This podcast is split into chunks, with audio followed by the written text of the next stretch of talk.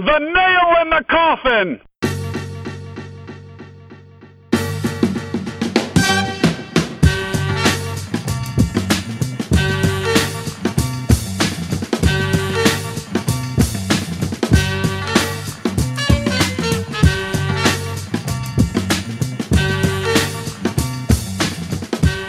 Welcome to the Nail in the Coffin, Cleveland Sports Podcast. I am Tom Valentino. Uh, Travis is on assignment this week, we'll say, but uh, thankfully I am joined by uh, the one and only Tom Withers of the Associated Press. Uh, Tom, how are you, man? Doing well, Tom. Thanks for having me.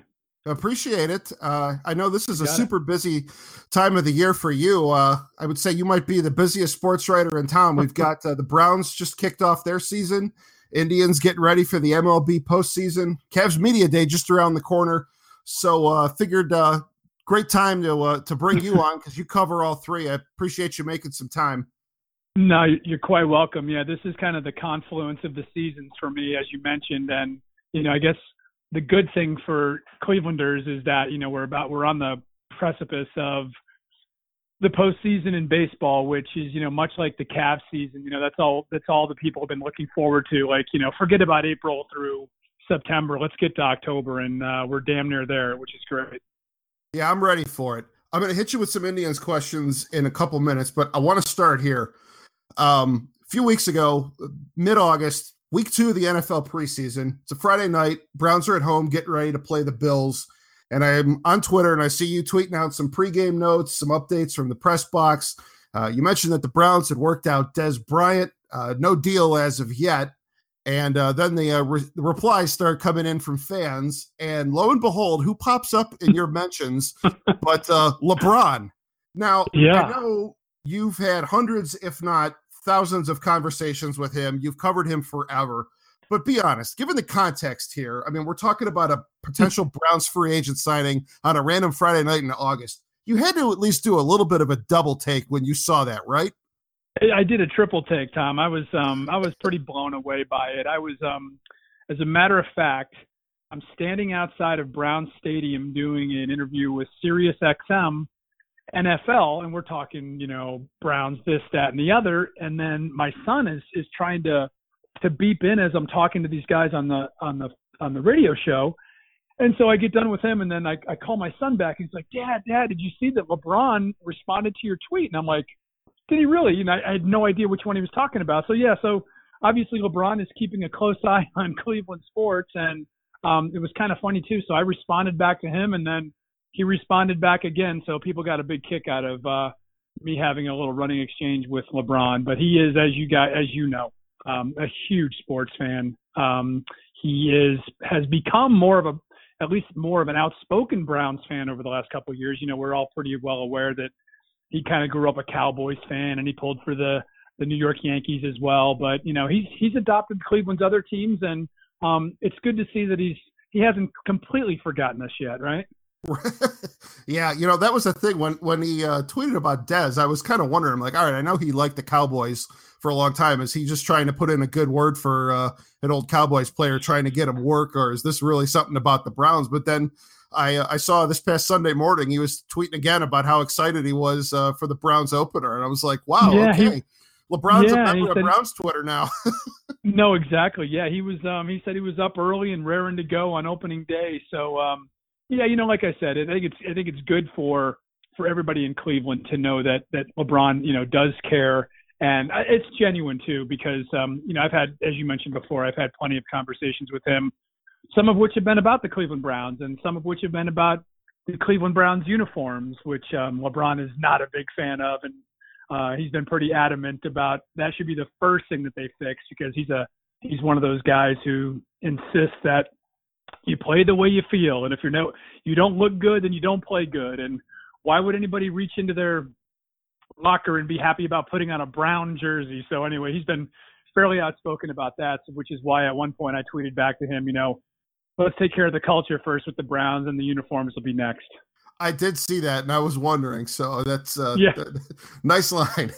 Um, I do have a bunch more Browns questions for you, but let's close the the book on LeBron first. Um, mm-hmm. For those keeping score on things, I'm pretty sure you were the first person to break the news that he was officially headed to the Lakers. That Sunday night at the beginning of July, I'm sitting on my couch, kind of flipping through Twitter. It's, it's kind of becoming a running theme. I think I might spend a little too much time on Twitter, but um, we all do, Tom. Yeah. I know, I know, it's bad, but uh, yeah. no, I, I I saw that that you know that news broke, and the next day you and I bumped into each other across the street from right. the big banner over by the Q and yeah. uh, you know, you got my two cents on LeBron heading west. Uh, it's my turn to uh, ask you now. You know, you've covered him for so long. You know, I think you were even covering the finals when he was in Miami, if I remember.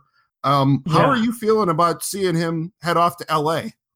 Yeah, I mean, it's going to be strange, and it's obviously very bittersweet for for anybody in Cleveland, whether you're a sports writer or an average fan or um, you know whatever the case may be. So it's tough to see him go, but I think we have to, those of us that are remaining behind here in Cleveland have to, you know, em- embrace what we did have and and remind ourselves that that was as good a run as as you're ever going to see in this town. You know, we we basically got to see Babe Ruth play basketball here for 11 years. You know, it was it was really something to behold, and that's why I reminded fans as as often as I could while it was going on to you know, remember that these are the good old days and they're going to be gone at some point. And, and sure enough, at least for now, they are. But, um, you know, what a run. I mean, he, I, I think, Tom, you know, I think people forget how bad things were for the Cavaliers before they won that lottery back in 2002. You know, that franchise, you know, with, without some luck, that franchise could be the Oklahoma City Cavaliers right now. And I don't think a lot of people realize that, you know,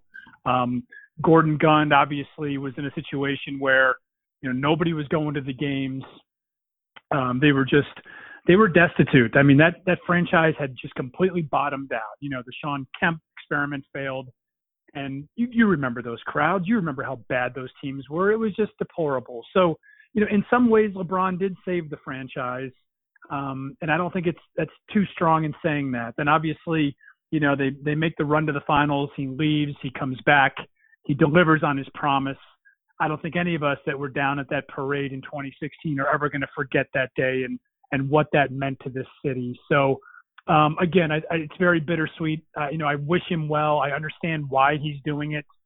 Um, you know, part of me still wishes that things had gone differently here, not only in his, the second stint, but in the first one.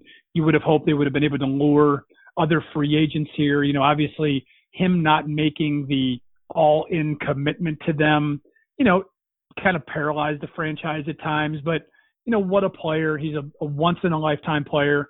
We were lucky enough to have him, and I'm not closing the book that he might be back here to finish his career. Ooh, ooh, that's interesting.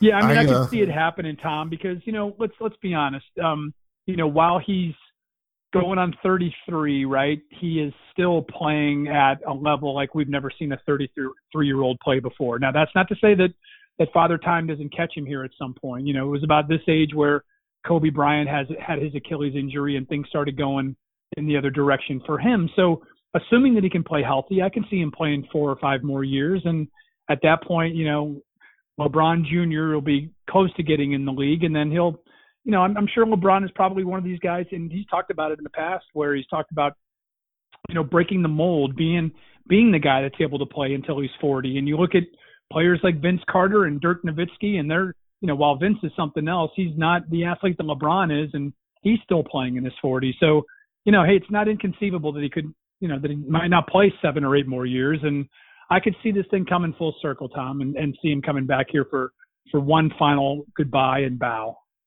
It's interesting to me though that, that he ended up going to LA because I mean you just look at the structure of that deal. I mean, it seems like you know he's locking in for four years, but right in the meantime, you know the roster that they're putting together this year is pretty strange, and um, you know I feel like every other yeah. day I, I, see him attached to another uh television or movie project as an executive producer. Um, it, it clearly seems like he's got interests outside of basketball, and you know that's fine. I mean, he's got a you know, yeah, he could be playing for a long time, but he also is set up pretty well to be doing a lot of other things in his life. And it seems like this is the you know him starting to kind of turn a page and get maybe uh, a little bit more serious about that. I guess. Yeah, without a doubt. This was more about lifestyle than it was about basketball. And then obviously with with Magic Johnson, he's got a you know not only a basketball mentor there, but a but a mentor in terms of being an entrepreneur and a, and a businessman that he can follow. So um, yeah, I, you know I, I think it's the right fit for him at this point in his life. You know, people have made a big deal about well, he's never going to be able to beat the Warriors. Well, who's to say that this Warriors thing is going to stay together for very much longer? I mean, you know, people are already talking about Kevin Durant potentially ending up in in Los Angeles in another year. So, and there's a lot of moving parts. It is the NBA. Um, he is in LA. Uh, you know, whether the rest of that roster is any good or not, Tom, they got LeBron James now, and everything changes. Everybody gets to everybody becomes a better player when he's on the team, and you know that that trickles right on down to the media as well. Everybody's got to step their game up when when the king is in town. So, you know, while I think they're going to struggle to, you know, be in the, the upper echelon of that conference, hey, don't be surprised if the Lakers aren't winning games that they had no business winning or had no chance of winning, rather, last season, just because 23 is there. Yeah, we'll uh, we'll see how it goes. I'm I'm going to be interested to watch him play. I'm not really looking forward to having to stay up until one in the morning on some of these games. But, but uh, you will. I will. That's right. Yeah, you better believe it. It's going to be interesting to see what those TV ratings are like on a nightly yeah. basis from Cleveland, right? That's right. But uh, hey, let's talk about the team that plays at one in the afternoon. Uh, the Browns. um, they've played in a lot of weird games over the years, and uh, a lot of them have uh, come on opening day.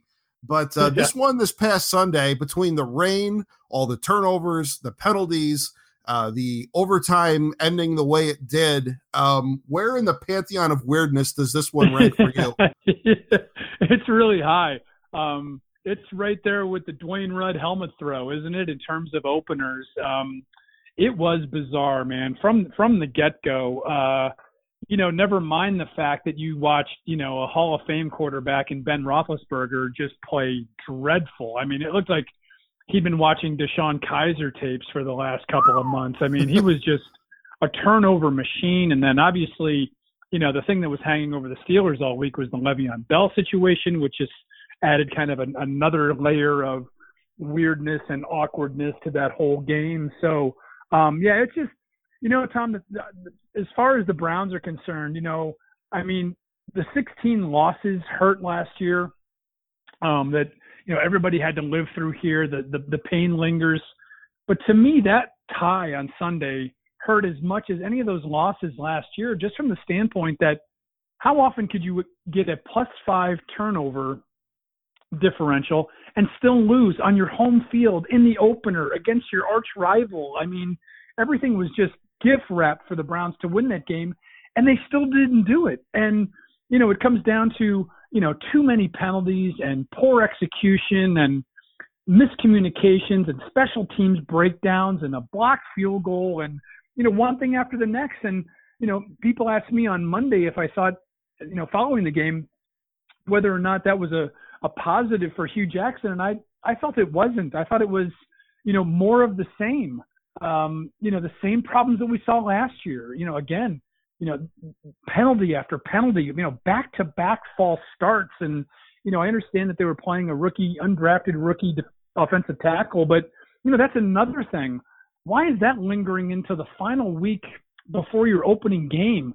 You know, Joe Thomas retired in March and you're still messing with that position, you know, five months later? That, that didn't make any sense to me. So, yeah, in, in terms of weirdness, Tom, it was as, as weird as I can remember here in Cleveland. And, you know, again, I just I just feel bad for Browns fans because they deserve better, and they're still not getting the product that they deserve. I, I will be honest. I I felt like a tie.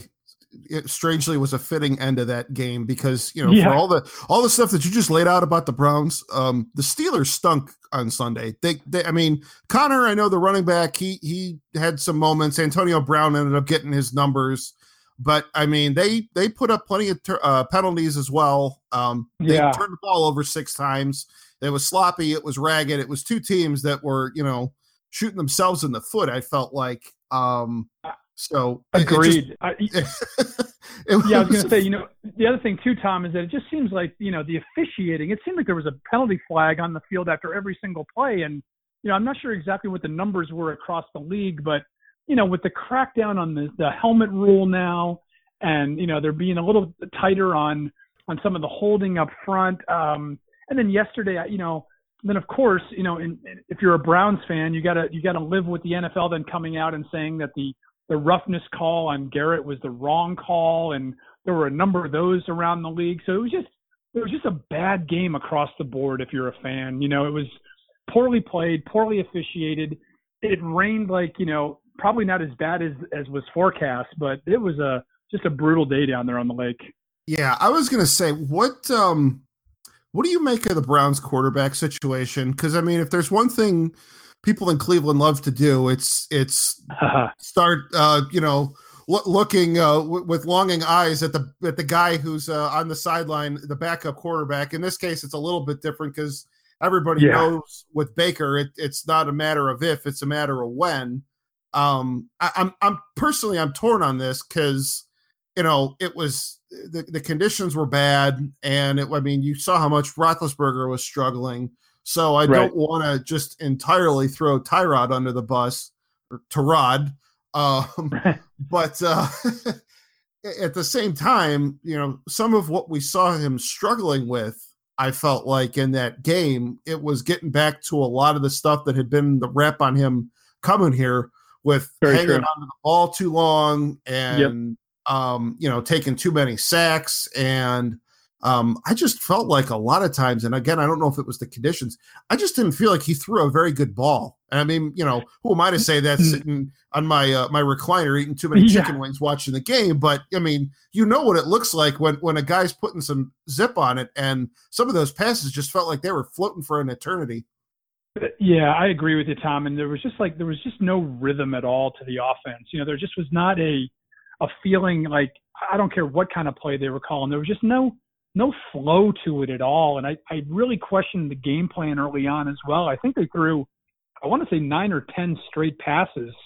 Um, and I kept screaming. I was talking to Scott Petrak from the, the Chronicle Telegram. He was sitting next to me, and I kept saying to him, "When are they going to start running the ball, especially in these kind of conditions?" To your point, I mean, it was a you know that thing was just and i thought the referees actually did a good job of that they were they were really uh, efficient in hustling you know dry balls in there as often as they could. But you know i thought the, the, strategy early on was very strange which i don't think helped with you know this offense. Um you know you know i talked about it before. Desmond harrison at left tackle doesn't you know help Tyrod because i don't think there's a, a, a confidence level there. Um there seemed to be some some miscommunications and some breakdowns on, in the in the blocking schemes as far as that goes, and he got some pressure on him. But but you're right, Tom. I thought he did. He held onto the ball too long. I thought there were there were a couple times where there were guys open. I thought there were also a couple times where he threw decent balls that probably should have been caught. You know, Njoku had a couple of of oh, drops oh, that back you know, back. yeah, back to back plays, right? That that could that could change that game. And I I specifically asked Hue Jackson yesterday about the ball to Gordon you know, much later in the game that that appeared to be underthrown. You know, I was kind of I was trying to give Tyrod the benefit of the doubt, thinking that maybe he was kind of thrown it a little short, thinking that Gordon might undercut that cornerback and, and make a play on the ball. But you know, Jackson said, you know, what all of us were saying, which is that you know he's got to get that ball out there. He's got to give Gordon a chance to make a play on it. And he's and the bottom line, as far as Hue Jackson was concerned yesterday, was that he's got to complete more passes. I mean, you can't live with 15 out of 40. Um, and as bad as Big Ben was, you know, his his his statistics weren't great, but you know what? He completed a couple of big balls, and he had that momentum-killing 67-yard slant to Schuster that kind of took the air out of the stadium there for a little bit. But and I'm with you from this standpoint, Tom, that the Steelers just weren't themselves. But by the same token, they get a 21 to seven lead with seven minutes to go, and are probably on the verge of running that clock down to three minutes and James Conner coughs it up. And the Browns obviously capitalize. They get the high touchdown, and they're able to to tie the game up. But I think what really hurt from the the Cleveland standpoint, again, the five turn turnovers. When you consider that teams are 132, four and one since 1999 with a plus five turnover differential, and the Browns have two of those losses, and obviously now the tie. I mean, that is just a statistic that screams at you. And um, you know, just not being able to finish the job was the problem that the Browns had last year, and and sadly, it's carried over into Week One. You all right? So you've certainly uh, alluded to um, you know some recurring themes this year carrying over from past years. You know, before we started recording here, you were telling me a little bit about just a typical week now that the season's going on, and mm-hmm. um, you know, you, you you know you're around the building over there in Berea, and you can see what's going on, and um, you know, there's there's what you can report, there's what you can't. Just are you? I'm just kind of curious from somebody who's around the team as often as you are. You know, as fans, we got taken kind of behind the scenes a little bit more than we usually are with the hard knocks thing mm-hmm. uh, through training camp.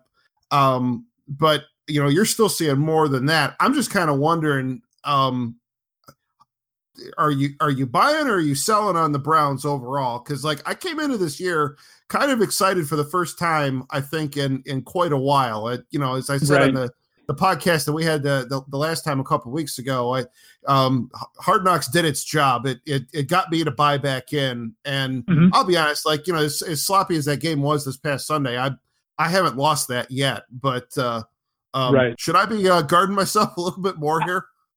Yeah, I think I think so, Tom. I think I think everyone should buy in from the standpoint that the talent is substantially better. I mean, they've got they've got star players at several positions, and I'll I'll start with Jarvis Landry, you know, who I think is is one of the top five receivers in the NFL. That's just statistically proven over the last four years. You know, the guy's got 400 catches. He's a player. Myles Garrett is an absolute monster. He's on the verge of superstardom. I think in Josh Gordon, obviously we know about all the other issues, but me, one of the elite receivers in the league as long as he can stay on the field. Um, you've upgraded in the backfield. I think both in Carlos Hyde and in Nick Chubb, the rookie, you've got something there. I think Njoku's a player. You know, the offensive line's got some issues. You're going to have to figure that out there, but Bitonio is an elite guard, right?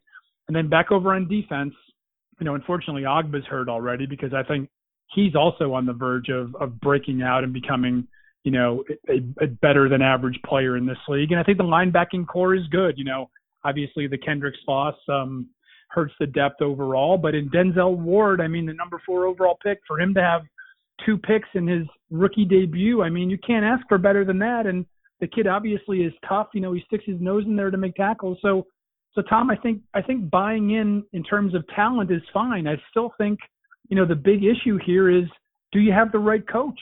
And you know, I, I'm still shocked that a guy who went one and thirty-one over two years is back for a third season. And um, you know, until I think that gets fixed, and obviously, you know, Hue's Hue's had his challenges, and I, I think in fairness to Hugh, you know, a lot of things have gone against him that he's really not had any control over. But now those things are supposed to be cleaned up, and you know, he's he's supposed to be the CEO of this now. And as I mentioned to you earlier, I just thought, you know, so many of the things that we watched last year, we saw again on Sunday, and that's got to get cleaned up. Now, you know, I've I've been of the mind though that to me they can fall anywhere between five and nine wins. I, I you know, and let's forget for a second that they were 0 16 last year because to me that was not an 0 16 team. That was a you know a 4 and 12, 5 and 11 team based strictly on talent, and they just they just gave away some games that they should have won. So um, I think you're okay in buying in, Tom. I think I think things are headed in the right direction. I think in John Dorsey you have a guy who you know has a blueprint for success. He showed that he can do it in Kansas City, and it's going to take time here. And I know people don't want to hear that because that's all we've ever heard here, right? You know, be patient. It's going to take some time. This is a rebuilding project. Well, it is again. Um, but I think the good thing is that you've got good players in the right places, and then you know once they get this quarterback thing figured out, and you know to me that's that's what we're going to need to watch here over the first four or five weeks because while they want to keep Baker off the field, if Taylor doesn't start playing well, they're going to have no choice but to make a switch. Boy, that Thursday night game in Week Three, oh, under the lights, national TV. Be, I know it's NFL Network, but man, that, that just could be for seems, everything.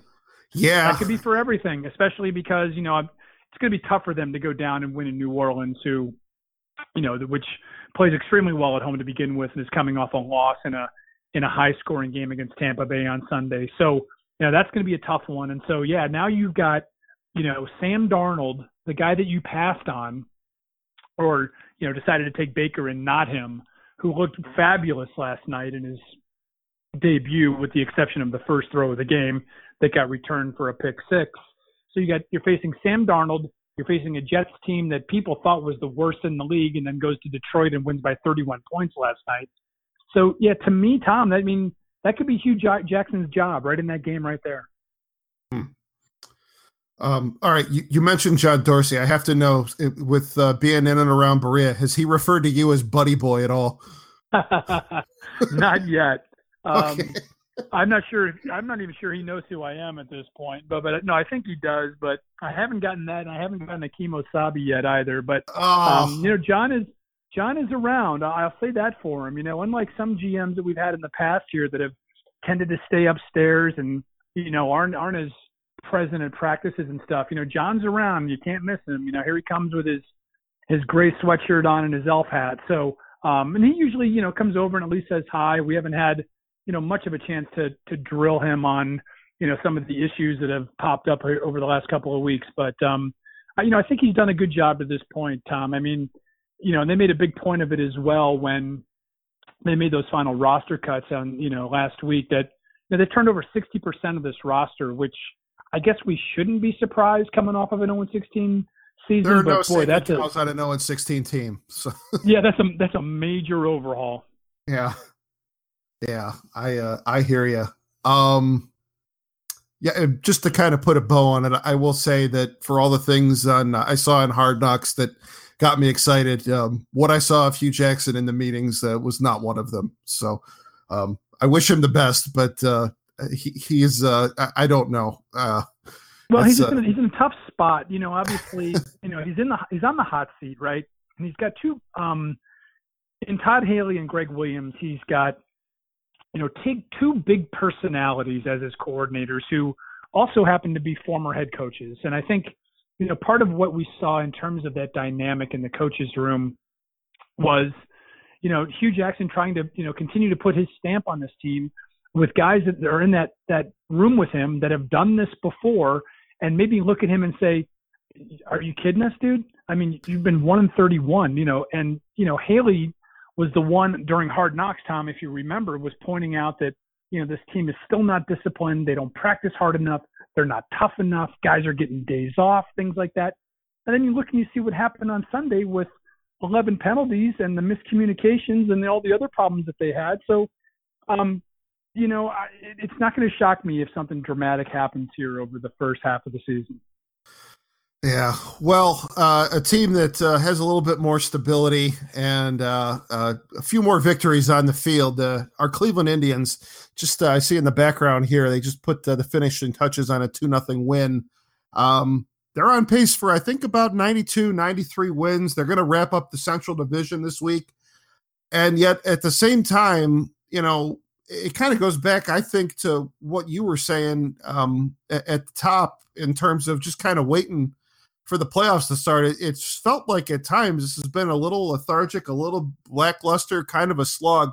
Do you get the right. feeling from the, the time that, you know, w- when you're in the clubhouse and you're around that team that um, it, it, it's just guys just waiting for October? Or are you sensing that um, there are legitimate red flags that we need to be paying attention to here?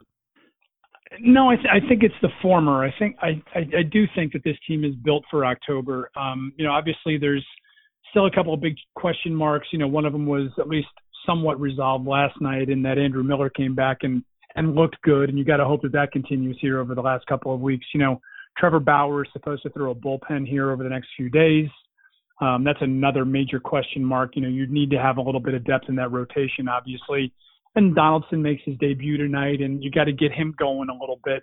Um, so I, I do think Tom that that this team, you know, is is postseason. You know, the the postseason experience of the last two years has has done them well, and they've got you know plenty of guys that have been through this now. Obviously, with Lindor and Ramirez, you know, last year, you know, they're trying to make up for. I think people forget how bad those two guys were against the Yankees in the postseason. You know, they went, I think, a combined four for 38. Everybody seems to talk about Corey Kluber and his injury, but but Lindor and Ramirez didn't get the job done, and I I think it's gonna you know fall on them to to pick up the slack again, you know, this time around. So I do think it's a team that has just kind of been biding its time. And I, I think one of the problems, Tom, is that in this division, when you build a you know a, a double digit lead after the All Star break and can kind of coast, it's natural to fall into this complacency.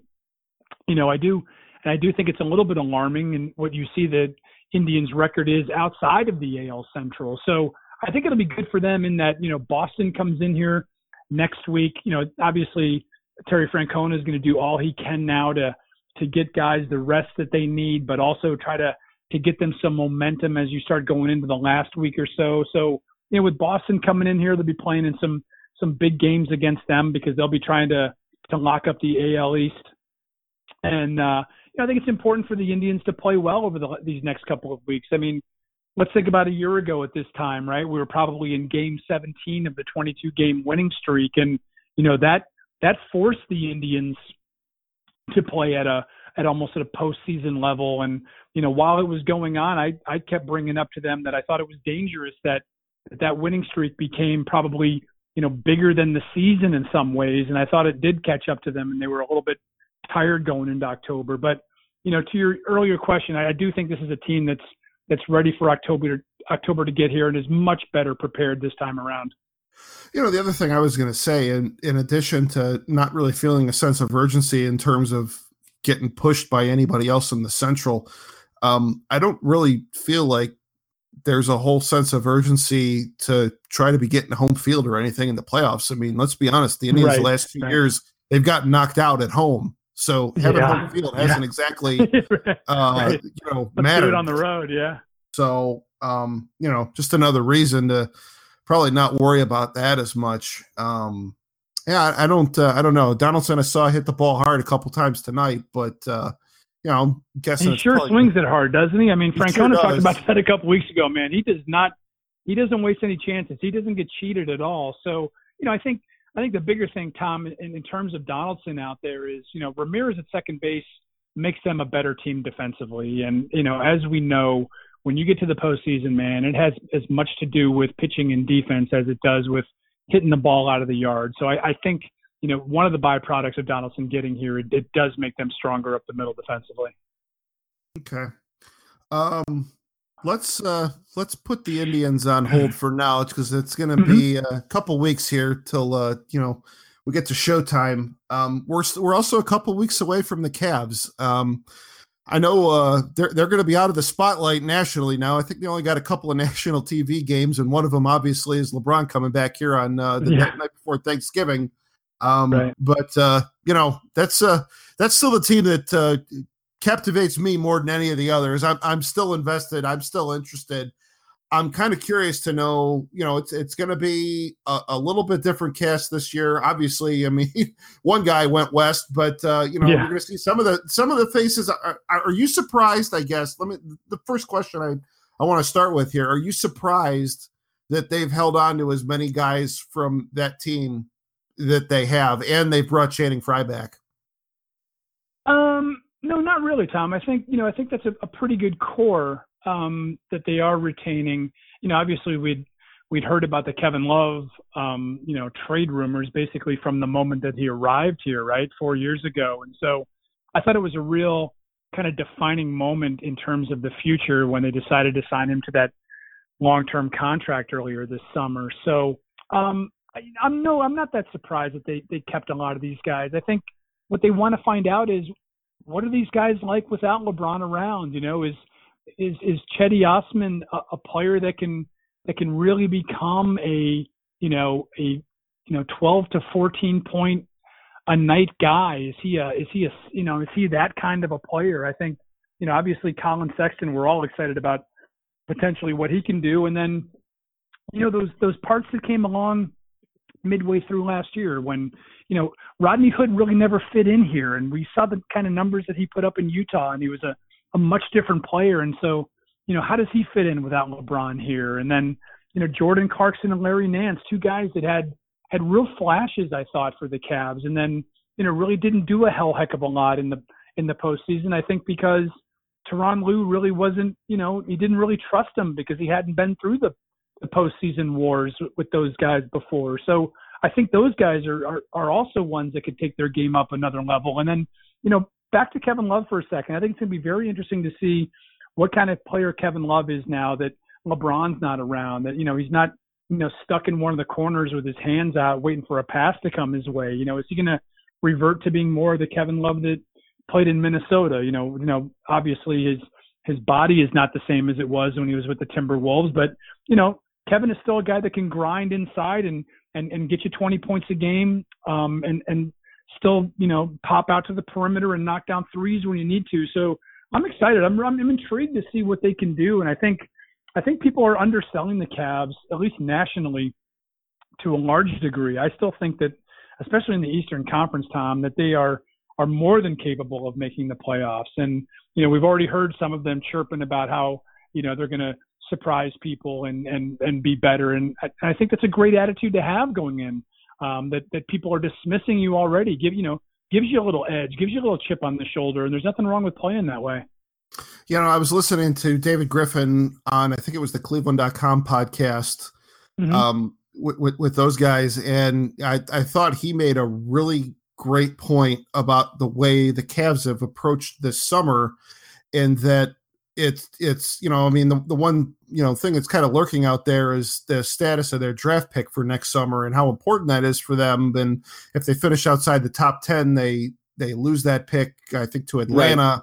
And everybody's like, oh, you know, you get the people that are like, well, you got to tank to hold on to that. And, yeah. and his point was, if you unload all your veterans now, you you have no other option other than to do that. That you are full on in the tank, and and that's that. And part of that is okay, you're improving your lottery odds, but you're also taking away any and all meaning from your games this year. And you know, it doesn't really give you a very good environment to evaluate what you got uh, when you drafted Collin Sexton. That's exactly and right. He pointed he pointed out uh, Devin Booker I think with uh with Phoenix, and it's like, mm-hmm. you know, how good is he? You, you don't know. They've been horrible ever since he's been there, and he's never played a game with any kind of stakes in the NBA. So, like, what what you know, what do you have there? And you know, at least by giving the team a chance to start the year, and they're going to play to to win, you know, you can at least see how he responds to that. And if it goes well and they surprise, well, then awesome here we go let's uh, you know let's do something at the deadline and make a little push and try to make things interesting and if it goes you know south well then you could always unload people at the deadline and still get that pick at the end of the year and isn't this the first uh, next summer isn't that the first year that the lottery odds like the weighted the way those are weighted kind of flatten out and it's not as advantageous to finish with the worst record? Well, that's yeah, that's exactly what the NBA was trying to do to to you know to get tanking out of the uh, the vernacular, right? I mean, that's what everybody's been talking about, and you know the the Sixers were kind of the you know the the poster boys for that over the last few years, and that really hasn't panned out, has it? I mean, sure they've got some really good players, but you know where have they what have they done with it? And the same with the Celtics. So you know another guy I think that we're going to have to be keeping a really close eye on is Tyronn Lue. You know, what kind of a coach is he? Tom, we really don't know. I mean, obviously, you know, LeBron impacted everyone, as we mentioned before. And, you know, it's going to be interesting to see what kind of coach Tyronn is with this young team. I think, you know, he he really cut his teeth in this league as an assistant, as a guy that developed young players. And now he's going to have some young players, especially in Collin Sexton, that he's going to be able to get his hands on a little bit. And, and you know, and not have to worry about you know all the drama and and listen up you know i'm i'm part of a media group that probably was responsible for for driving some of that narrative over the last couple of years you know it was like you know as you know as the land turns as as Tyronn Lue you know spoke about it several times i mean it was it was too much and it was a distraction all the time and um he can just coach now and i think that's going to be refreshing for him and then another guy i want to mention as well that that is on this Cavs roster now too is Sam Dekker, who's been out with the Clippers the last couple of years, who's a player that really intrigued me coming out of college. You know, six eight, can shoot it a little bit. Um, you know, nice player, and, and from what I understand, is a you know is a, a good character guy as well. So, yeah, you know, I'm with you, Tom. I think it's going to be very fascinating to see what this Cavs team does going forward. Yeah. Um, let me ask you this. So, just kind of from your your role and, in what you do from the day to day. When you get into a, a, a, time of the year like this, where you've mm-hmm. got the Browns going uh, you know, every week. You got the Indians playing, and they're going to be back in town pretty soon. And you know, the Cavs aren't yep. too far around the corner. Like, you know, you, you're the you're the guy that's going to be, you know, kind of driving the bus for the AP in in Cleveland when it comes to, you know, covering sports around here. Like, what what does right. that look like for you in, in the day to day? Do you sleep ever?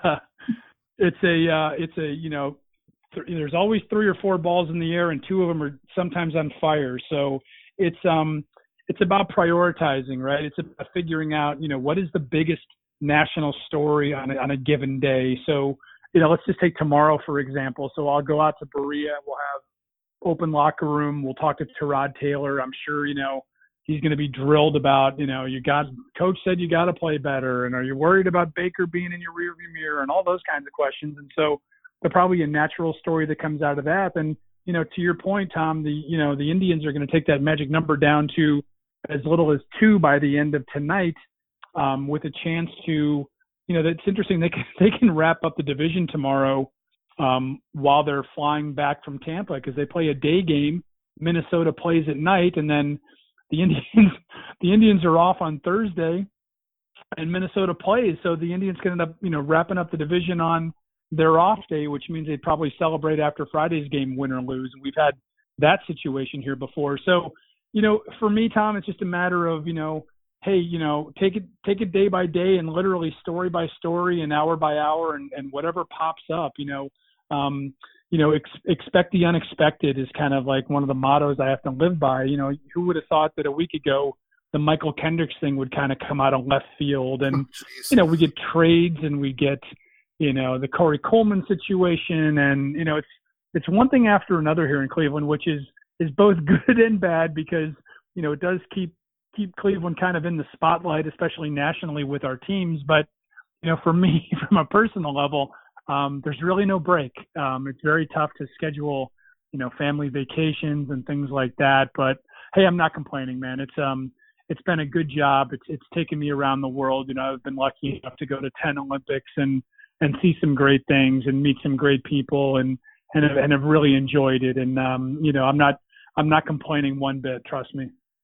All right, so with regards to you know you, you write for the associated press and you know there are basically every media outlet in the world is is relying on the ap to some degree mm-hmm. especially mm-hmm. within the us um so i mean there are certain things that you know you're being counted on to produce how much flexibility do you get outside of that to write about what you want to write about here and you know try to explore some angles and and you know kind of do some you know some interesting things and maybe from a a, a featurey side a little bit? Yeah, that's a great question, and that's that's that's one of the greatest challenges of my job, Tom, is trying to figure out you know when I'm able to to produce those kinds of stories while you know we're we're kind of like um, you know the AP is the diner that serves you know scrambled eggs and, and a side of bacon every day, and occasionally we'll we'll slide out an omelet to you. So it's up to me to try to figure out you know how I can how I can put those omelets together on the side here while still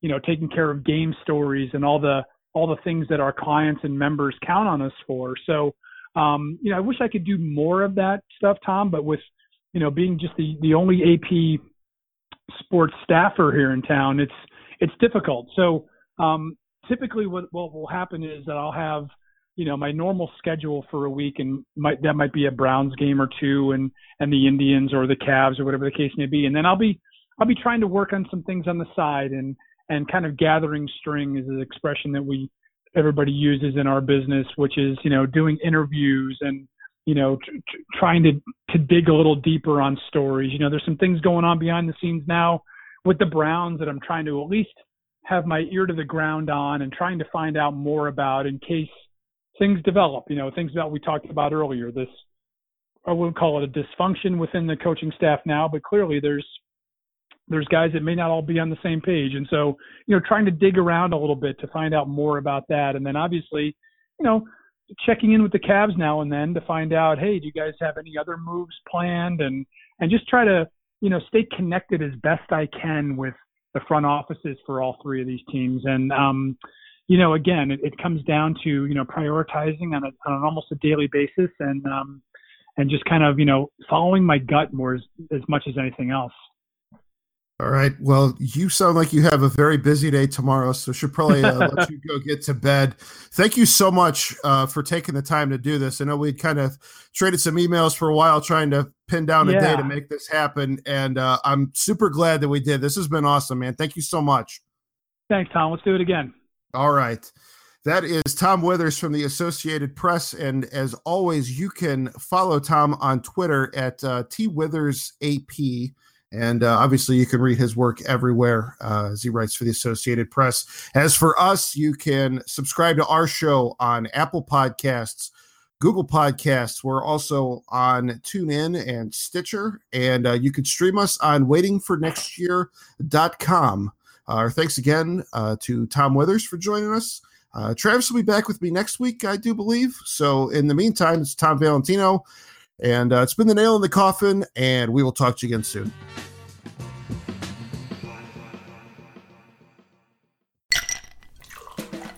Hi, this is comedian and writer, and let's be honest, I do a lot of things. This is Dino Tripodis, the host of Whiskey Business, the podcast not so much about whiskey as it is one with whiskey. Yes, we drink and talk about whiskey, but we do so much more with so many interesting people. For example, we talk to comedians like Greg Warren. You know, I don't want to brag, but let's just say I can walk into a Red Lobster and get whatever you know, I think the pause right there is probably more important than the word. Amazing athletes like boxing champion Buster Douglas. When a fighter's down and he's looking for his mouthpiece instead of trying to get up. That's when I knew it was over. Yeah, yeah, right? And yes, Bigfoot chasers. Do you believe in Bigfoot? And if so, does he really eat beef jerky? the Bigfoot thing is people have seen these, and, and, I've seen a lot of compelling evidence about it. It's Whiskey Business with Dino Tripodis. Join us for what we call a good conversation with a good pour.